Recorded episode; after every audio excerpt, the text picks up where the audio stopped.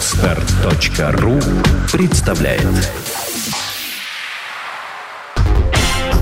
Лекторий на podstar.ru 3D журналистика 2013 Алексей Аметов. Генеральный директор lookatme.ru Доходы и расходы интернет-медиа. Часть первая.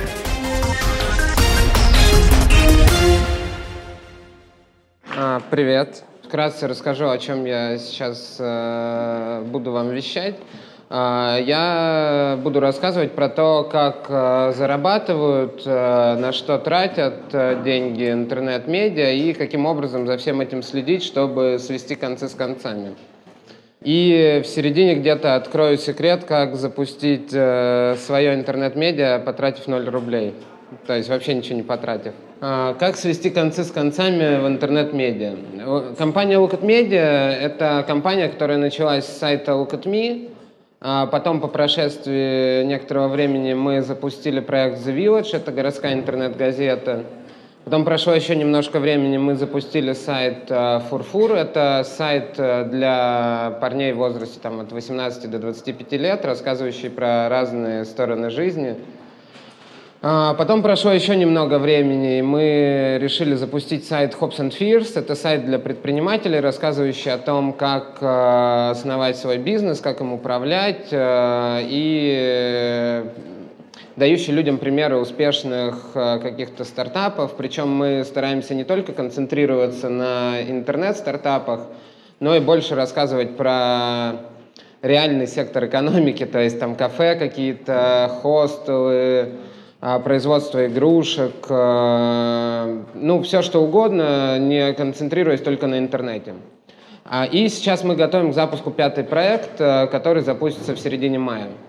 А, В общем-то, опыт запуска всех этих проектов научил нас очень ну, тщательно считать деньги, смотреть, на чем мы зарабатываем, на что мы тратим, потому что у нас никогда не было внешнего финансирования, и все деньги были либо деньгами, заработанными компанией, либо деньгами, которые мы берем в кредит, и нам их надо в определенное время вернуть, и еще проценты сверху. А, Вот, собственно, наш опыт э, обобщен в этой презентации. А Все проекты, э, именно контентные проекты в интернете, делятся на три основных этапа. Первый этап – это этап запуска.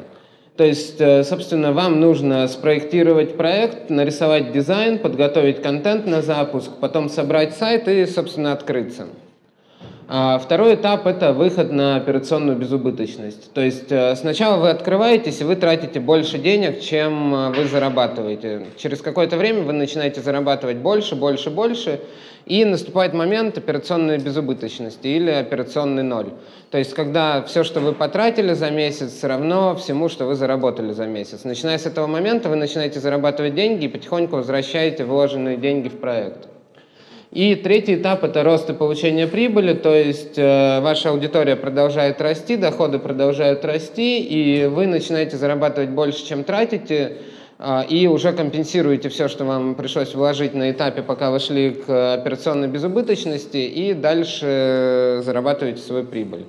В принципе, смысл большей части э, существования там, интернет-медиа в том, чтобы заработать прибыль, за исключением каких-то социально ориентированных проектов или проектов, которые люди делают для там, собственного развлечения. А, Как могут зарабатывать интернет-проекты в 2013 году, интернет-медиа именно? А, Ну, самый простой, эффективный, надежный метод – это медийная реклама, то есть это размещение на сайте баннеров. Баннеры можно продавать а, по тысяче показов, можно продавать в статике, например, там, баннер на неделю стоит определенную сумму денег. Наряду с медийной рекламой сейчас еще в России заража- зарождается RTB, это Real Time Bidding, соответственно, э, по-русски это звучит как э, э, назначение цены на рекламу в реальном времени, то есть когда медийка продается не через агентство, а без посредников путем того, что система показов баннеров на сайте так называемый робот э, подключается к роботу медийных агентств, и эти два робота между собой договариваются за там примерно одну десятую секунды, сколько э, будет стоить вот этот вот показ рекламы, и дальше баннер попадает к вам на сайт и показывается. Это в России не очень распространенная история, но в США, например, она очень быстро растет, и я думаю, у нас тоже скоро будет популярна. А, причем RTB, он для небольших площадок может стать выходом, то есть если у вас нету ресурсов, возможностей свою службу продаж создавать, вы не, не очень понимаете, как договариваться с рекламными агентствами, да, там RTB в перспективе может стать выходом через какое-то время. А, следующий вариант заработать деньги – это партнерские программы. А, партнерские программы, в данном случае я имею в виду e-commerce различный, но это подходит только в том случае, если ваш контент каким-то образом можно э, ну, оценить э, как контент, который может быть привлекателен для интернет-магазинов. То есть, если вы пишете, например, про экстремальный спорт, то у вас, возможно, магазин, который продает сноуборды, может поставить партнерку, и вы будете получать процент с продаж. Или если у вас проект про фэшн, то у вас там могут стать Asos, Net-a-Porter, там еще куча интернет-магазинов, которые торгуют одеждой, вы будете получать процент с продаж. А процент этот обычно небольшой, то есть он колеблется где-то там от 10 э, до 20 процентов от стоимости покупки, и, в общем-то, много вы на этом не заработаете, но в некоторых случаях э, это может вам как-то помочь. А, контекст. Ну, контекстная реклама от Гугла и Яндекса. Еще в России есть Бегун, но Бегун сейчас в последнее время чувствует себя не очень хорошо, и он в таком в подвешенном состоянии. Поэтому, в принципе, если вы хотите заработать на контексте, то оптимально между Гуглом и Яндексом выбирать и Соответственно, ставите на сайт блоки контекстной рекламы, там люди ну, в них кликают, вы получаете какие-то деньги. А, то же самое, как и с партнерками, это деньги будут небольшие, но опять же, в случае, когда совсем э, ну, у вас их немного, то и чуть-чуть денег тоже хорошо. И, собственно, четвертый вариант – это спецпроекты, это технологические контентные спецпроекты. Это вид рекламы, который очень хорош для нишевых площадок, э, у которых очень понятная аудитория, при этом ну, объем трафика не такой большой, чтобы много денег на медийной рекламе заработать. И вы, соответственно, можете с какими-нибудь рекламодателями делать э, проекты, которые позволяют вам достаточно большой бюджет получить и при этом достаточно качественную, глубокую коммуникацию рекламодателя с вашими читателями организовать. Причем это могут быть как какие-то технологические истории, то есть там какие-то игры, промо, разделы на сайте, так и контентные истории, когда рекламодатель просто спонсирует какой-либо раздел у вас, или вы создаете специальную какую-то историю под рекламодателя. Соответственно, понятно, в общем-то, как э, можно зарабатывать. Э, следующий вопрос, который возникает, как мне установить цену. То есть, э, вот у меня есть сайт, я решил там продавать баннерную рекламу, сколько она должна стоить. Э, в общем-то, вариантов на самом деле всего два, оба очень простые. Вариант номер один – оценка рынка. На большинстве сайтов есть в открытом доступе выложены медиакиты, где написано, сколько стоит у них реклама. А, соответственно, вы смотрите сайты, которые похожи на ваш сайт, дальше выбираете э, ценовой диапазон, который бы с вашими конкурентами соотносился адекватно. То есть, если у них там реклама в среднем стоит там 200-300 рублей за тысячу показов, то разумно вам назначить цену там в 250 примерно и тогда вы нормально попадаете в рынок. Потому что если вы поставите цену сильно ниже, то у рекламодателей, которые с вами еще не знакомы, будет ощущение, что вы неспроста дешевле продаете, видимо, у вас что-то не слава богу там, и они будут остерегаться. Если вы поставите сильно выше, то медиапланеры, которые составляют э, план размещения рекламы, будут смотреть, что у вас стоит дороже, соответственно, если у вас нет какого-то веского обоснования, то вы сразу вылетите из медиаплана, не получите никакой рекламы к себе. А второй вариант э, тоже очень простой, автоматическое ценообразование, то есть в случае, если вы ставите контекст, э, либо RTB, либо партнерки, цена сама назначается, потому что в контексте в RTB робот назначает цену клика, в партнерских программах обычно установлено уже, ну, установлен процент, который есть, и, в общем-то, там сильно торговаться у вас не получится, если вы тем более только начинаете. А, очень важно учитывать стоимость продаж на этапе, когда вы вот определили цену, вы понимаете, что к вам приходят эти деньги, но очень важно понимать, что если вы продаете медийным агентствам, то с вас крупные агентства возьмут скидку там 30-50% гарантированно. Если вы продаете э, там, рекламу напрямую какому-то рекламодателю, у вас есть, например, ваш какой-то менеджер по продажам, то он будет тоже брать какой-то процент. Вот этот процент надо вычитать из э, суммы дохода, если вы хотите в медиаплане это посчитать адекватно. То есть если у вас по прайсу стоит 200 рублей, то до вас, э, скорее всего, дойдет 100 рублей, из которых еще, возможно, вам потом придется рублей 20 потратить на а, компенсацию менеджера по продажам, а возможно еще суперкомиссию с вас попросят. В общем, с 200 рублей прайсовой цены можно рассчитывать на там, 50-70 рублей дохода, который к вам попадет финально. А, в контексте RTB и партнерках все проще, там все деньги, которые есть, они автоматически к вам попадают, ну, соответственно, роботам вы никаких денег не должны, и посредников не возникает. А, в общем, примерно как заработать деньги понятно, на что они тратятся. Расходы обычно делятся на следующие вот четыре типа основных. Это технологические расходы, то есть э, сюда входит разработка сайта, развитие его и поддержка, и хостинг. А пока у вас маленький проект, э, в общем-то, хостинг незаметен, да, но как только проект растет и становится какого-то более-менее нормального размера, то хостинг тоже ну, достаточно серьезной статьей расходов становится. А, то есть э, ну, мы сейчас вот на наши все проекты, на хостинг тратим э, порядка там, 100-150 тысяч рублей в месяц. То есть в рамках нашего оборота это уже несущественные деньги, но если у вас, например, будет сайт, где много-много картинок, и вы решите его делать на каком-нибудь облачном сервисе, типа Amazon там, S3 там, Cloud или что-нибудь такое, то эти картинки начнут у вас реально каждый день э, тянуть деньги из кармана, потому что их объем может э, стать э, ну, заметным. Поэтому, когда вы делаете проект, э, имеет смысл оценить, насколько хостинг будет дорожать при росте аудитории и сразу выбирать решение, которое будет более-менее устойчиво к тому, чтобы там при взрывном росте вас не разорить. Или, например, в случае, если конкуренты устроят на вас DDoS-атаку, быть уверенным, что вы не получите штраф там, от провайдера в несколько тысяч долларов. В общем, это все надо внимательно очень оценивать. А, дальше редакционные расходы. Это создание и покупка контента. Под созданием контента я подразумеваю все, что делает ваша редакция, все, кто работает у вас внутри под покупкой, я подразумеваю все, что вы покупаете у фрилансеров, либо у агентств. А, причем это могут быть не только там, фотографии, да, там часто интервью покупаются, еще что-то.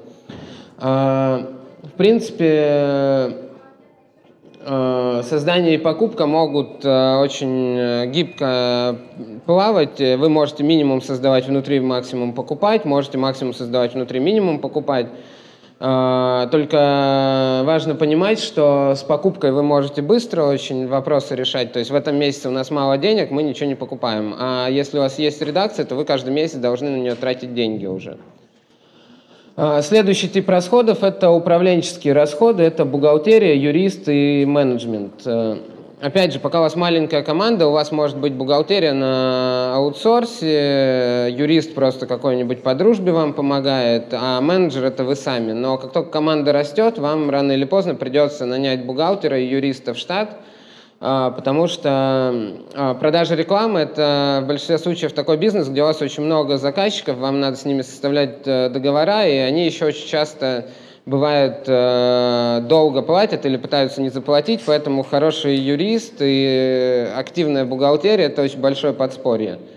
То есть, э, в принципе, вот у нас, например, на данный момент работает три юриста и пять человек занимаются финансами и бухгалтерией. А, и для медиа, в общем-то, этот отдел, он достаточно важен, и он имеет э, тенденцию к тому, что начинает расти в какой-то момент быстро. И четвертый тип расходов – это SEO, это поисковая оптимизация, это SMM, это social media маркетинг и, собственно, реклама, мероприятия. То есть это все, что вы делаете для того, чтобы привлекать дополнительную аудиторию. А, при этом э, SEO, SMM, рекламы и мероприятия тоже делятся на то, что непосредственно направлено на то, чтобы люди к вам ходили больше, и на то, что вы делаете для того, чтобы ваш бренд знали лучше. А тут тоже эти расходы, они важны, и очень важно между ними правильный баланс э, поддерживать, потому что узнаваемость бренда приводит к тому, что вы можете дороже продавать рекламу, у вас больше рекламодателей, и у вас ядро читателей лояльное формируется. А дистрибуция, то есть это работа с соцсетями, SEO-оптимизация, контекстная реклама, приводит к тому, что у вас больше читателей, соответственно, больше людей к вам ходят. В этом плане а медиа, они очень э, странными свойствами обладают. То есть, с одной стороны, они как FMCG бренд, то есть это как шоколадка или порошок, который люди спонтанно покупают в супермаркете, а с другой стороны, к ним лояльность формируется как э, к брендам, которые в люксовом сегменте играют. И при этом, ну, получается, что вы должны с точки зрения маркетинга ваши силы, время и деньги тратить и на дистрибуцию, и на развитие бренда. Соответственно, вопрос, можно ли запуститься на 0 рублей? На самом деле запуститься на 0 рублей можно, да, то есть э, при, при этом у вас есть преимущество, что если у вас нет денег, вам не надо думать, там, как их потратить, э, но чтобы что-то сделать, вам придется сильно поделиться. А у вас в команде обязательно должен появиться дизайнер и разработчик, которые будут совладельцами этого проекта и, соответственно, будут готовы вам все нарисовать и спрограммировать. То есть, в принципе, если у вас есть редактор, дизайнер и разработчик, вы можете бесплатно запустить сайт достаточно быстро.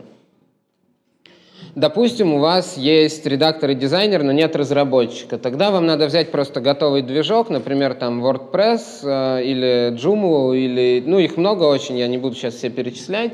И на этом готовом движке запустить сайт, при этом дизайн должен быть максимально простым, э, чтобы вы минимум денег потратили на его адаптацию к движку насколько вот у меня получилось поискать разные варианты, можно за 50 тысяч рублей, в общем-то, нанять фрилансера из регионов, который вам э, простой дизайн натянет на бесплатный движок.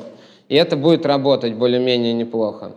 В принципе, ну, мне кажется, 50 тысяч рублей любой человек может каким-то образом там занять, найти, там, накопить и, э, если очень хочется, запустить свой медийный сайт. Причем есть э, примеры, например, Birdie Mac э, не, недавно запустился сайт про экстремальный спорт и экстремальный отдых. Э, он сделан на WordPress э, вот очень как бы простым способом. Выглядит очень красиво при этом. В отличие, ну то есть при некоторой фантазии можно на бесплатных движках делать красивые проекты, которые выглядят очень приятно. И, соответственно, минимальные расходы на контент после запуска и в процессе запуска. Надо больше писать самому, с одной стороны. С другой стороны, можно привлекать энтузиастов, потому что пока вы ничего не зарабатываете, многие люди готовы с вами бесплатно работать. Э, ну, потому что им интересно просто или опыт нужен.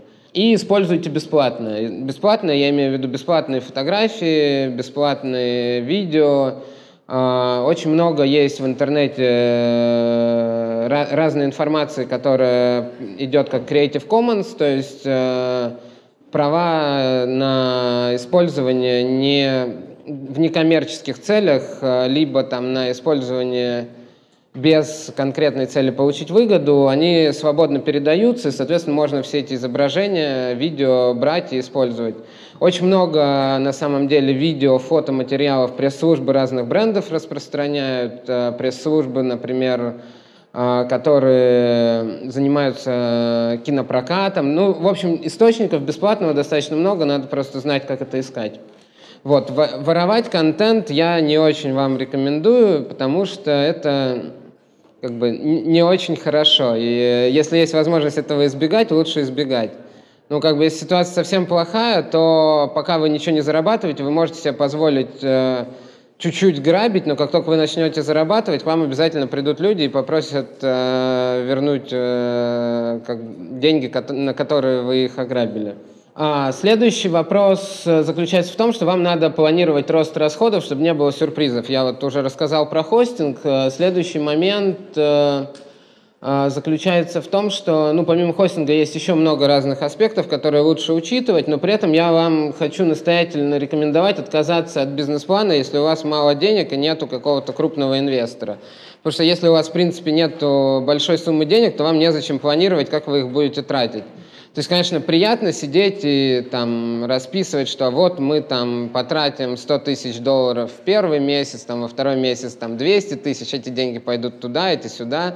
Мы купим в офис красивую мебель, там, айрон, э, поставим везде маки. Ты сидишь, думаешь, блин, так классно вообще, такой бизнес-план красивый. На самом деле ничего общего с действительностью это иметь не будет, просто, ну, как бы ради удовольствия это можно делать, но практической пользы ноль. А, при этом важно понимать, что отсутствие бизнес-плана не значит, что у вас план должен в целом отсутствовать. Э, то есть, если вам нечего тратить, это не значит, что вы не должны понимать, куда вы вообще хотите двигаться.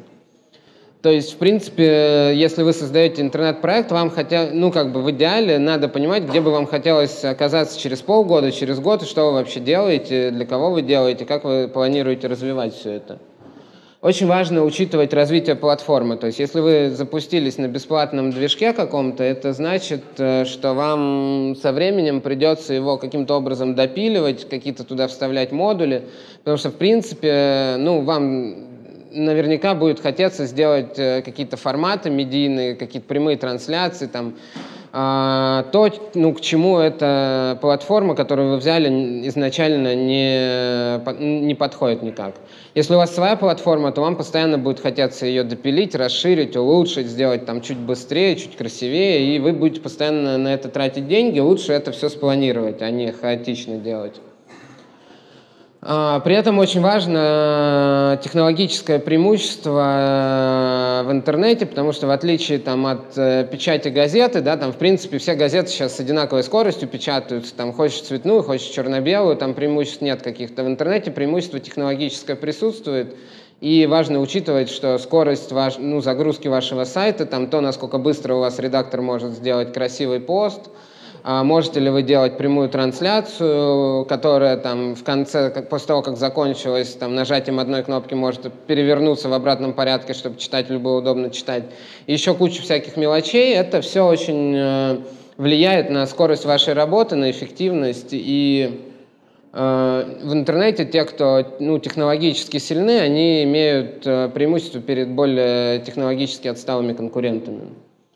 А, следующий вопрос – это инвестиции в контент. А, если у вас очень мало денег, и вы не знаете, ну, как бы на что их потратить, то есть тут вот и технологии есть, и маркетинг, и хочется iMac купить. Вот а, если мало денег, не знаете, на что потратить, тратите на контент, потому что хороший контент, он работает безотказно, он является лучшим маркетингом для интернет-медиа, вообще для любого медиа.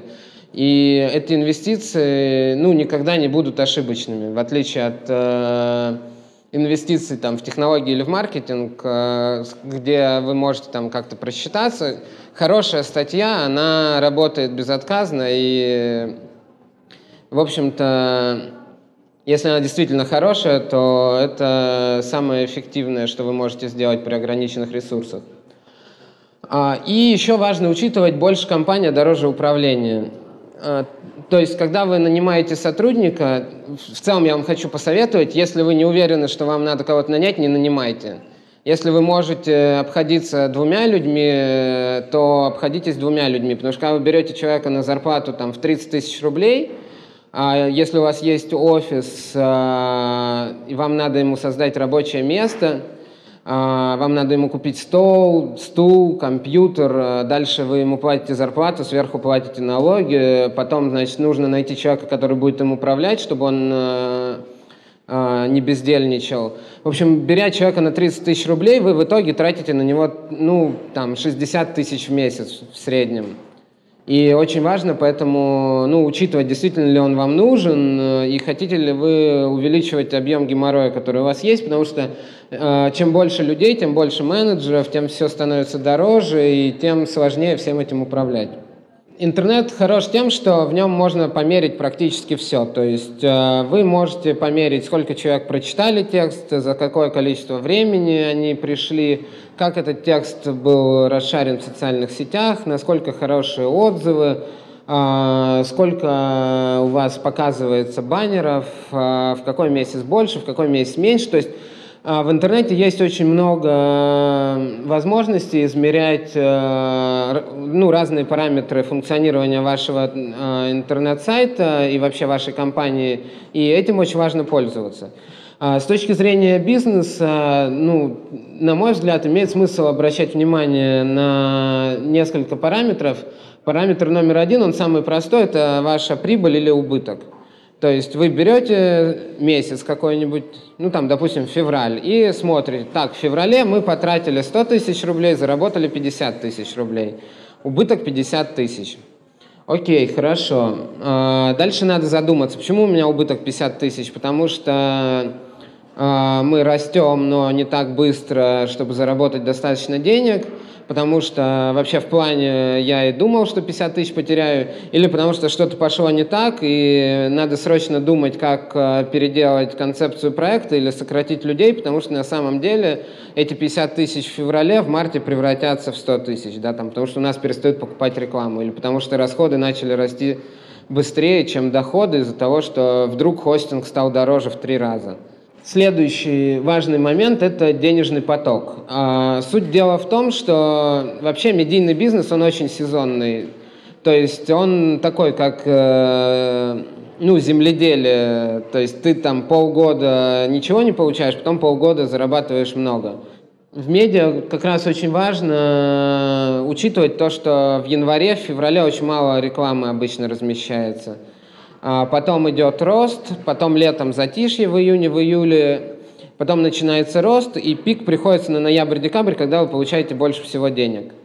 Соответственно, так как у вас деньги поступают неравномерно, то вам очень важно учитывать, когда к вам деньги эти попадут. Плюс еще важно учитывать, что если вы продаете, например, медийную рекламу, то деньги к вам приходят через 30, 50, 60 дней после того, как реклама у вас разместилась. Вот, дальше надо сесть, просто нарисовать, э, ну, прямую вот эту вот, э, которая, ну, в течение года, и э, нарисовать, когда к вам какие деньги попадают по вашему плану. А, потому что деньги вы тоже не все сразу тратите, там что-то вы тратите сразу, за что-то вы можете там чуть позже заплатить. И, соответственно, расходы тоже смещаются от точки принятия решения, когда вы решили, а, хорошо бы купить стол, да, там, к точке, когда вы должны заплатить за этот стол.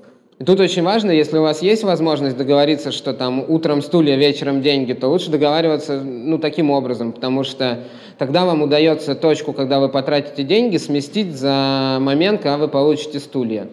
Но бывает так, что вы не можете такого сделать, и вам приходится, например, ну, как бы утром заплатить за стулья, а вечером их получить. А, и тогда у вас как бы стульев еще нет, а деньги вы уже потратили.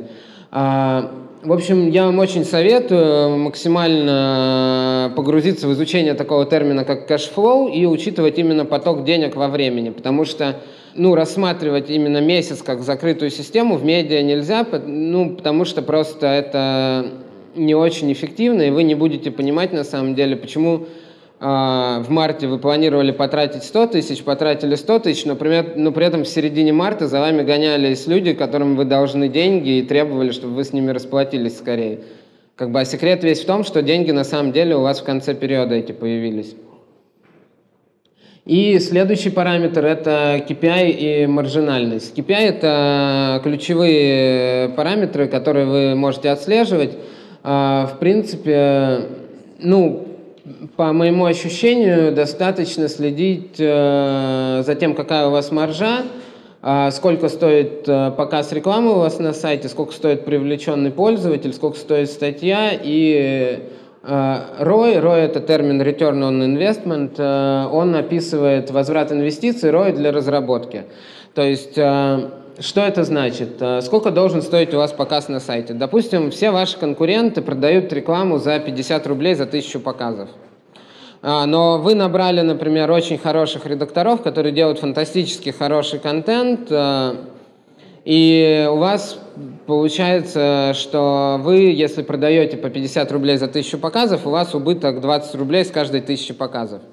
Тут вам надо подумать, э, либо донести до рекламодателей, что у вас более хорошая, более качественная аудитория, более лучшая ходит к вам, а, и вы должны за 100 продавать, либо при, ну, придумать какой-то метод, как удешевить контент, потому что если вы продаете за 50, а стоит вам 70, то значит вы работаете в убыток.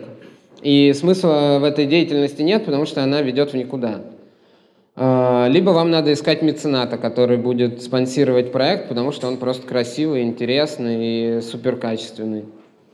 А, следующий вопрос, какая маржа? Да? Например, вы делаете а, какой-то материал, его смотрит 10 тысяч человек, вы 10 тысяч показов продаете там за 5000 рублей, на материал вы потратили 3000 рублей, вот 2000 рублей – это у вас маржинальность чистая.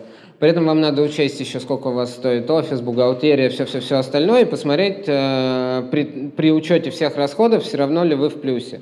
Потому что иногда возникает ощущение, о, классно, мы заплатили 3 тысячи, показали 10 тысяч раз, э, за 5 тысяч продали рекламу на этих 10 тысячах показов профита, а на самом деле профита может и не быть. А, следующий момент. Э, сколько стоит привлеченный пользователь? Ну, понятно, что если вы занимаетесь э, SEO-оптимизацией, SMM, там, не знаю, контекст покупаете или еще каким-то образом добываете к себе посетителей на сайт, то вам важно считать, сколько стоит один посетитель для вас. А, и в этом плане, опять же, в интернете все это очень легко делается, и часто вы для себя можете обнаружить, что ведение вашей группы в Фейсбуке в часах там вами потраченных или там человек, если у вас нанят для этого, если пересчитать количество людей, которые к вам оттуда переходят, э, это абсолютно невыгодно, и вроде вам кажется, что там какая-то движуха, все очень весело, а на самом деле вы просто тратите деньги ни на что. И кнопка шеринга на сайте под статьей приводит вам посетителей в 200 раз больше, чем группа, с которой вы там год э, носитесь и инвестировали в нее кучу сил и времени.